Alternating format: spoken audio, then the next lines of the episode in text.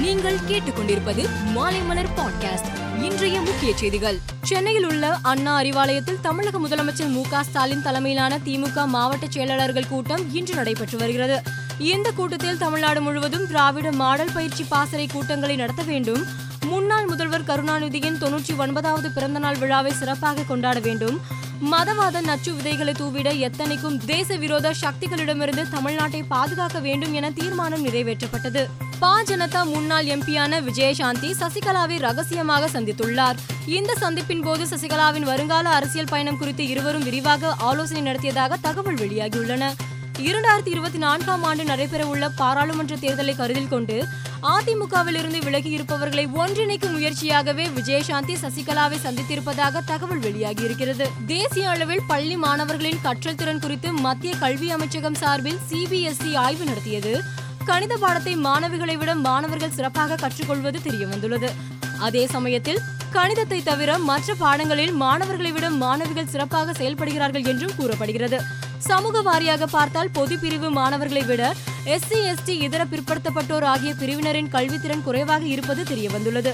கடந்த இரண்டாயிரத்தி பதினேழாம் ஆண்டு எடுக்கப்பட்ட ஆய்வுடன் ஒப்பிடுகையில் கணிதம் அறிவியல் ஆகிய பாடங்களில் மாணவ மாணவிகளின் கல்வித்திறன் குறைந்திருப்பது தெரியவந்துள்ளது.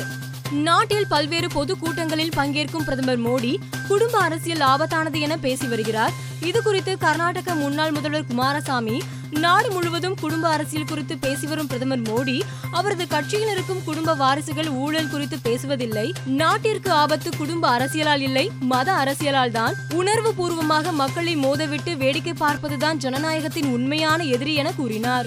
கனடா நாட்டின் டொராண்டோ நகரில் உள்ள ஒரு தொடக்கப்பள்ளிக்கு அருகே இளைஞர் ஒருவர் கையில் துப்பாக்கியுடன் நடமாடிக்கொண்டிருந்தார் இதைத் தொடர்ந்து அந்த பகுதியில் இருந்த மூன்று தொடக்கப்பள்ளிகள் உடனடியாக மூடப்பட்டன. பின் போலீஸ் அதிகாரிகள் உடனடியாக அந்த இடத்திற்கு விரைந்து வந்து துப்பாக்கியுடன் நடமாடிய நபரை சுற்றி வளைத்தனர். பின்னர் போலீசார் அந்த நபரை துப்பாக்கியால் சுட்டு வீழ்த்தினர். கடந்த இருபத்தி ஐந்தாம் தேதி அமெரிக்கா டெக்சாஸ் மாகாணத்தில் உள்ள பள்ளியில் துப்பாக்கிச்சூடு நடத்தப்பட்டு பத்தொன்பது குழந்தைகள் உட்பட இருபத்தோரு பேர் இறந்த நிலையில் கனடாவில் இந்த சம்பவம் நடந்துள்ளது.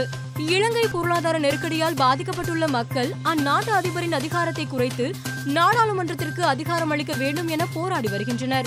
இந்நிலையில் நாடாளுமன்றத்திற்கு கூடுதல் அதிகாரம் வழங்கும் இருபத்தி ஓராவது சட்ட திருத்த மசோதா குறித்து பிரதமர் ரணில் விக்ரமசிங்கே தலைமையில் ஆலோசனை கூட்டம் நடைபெற்றது.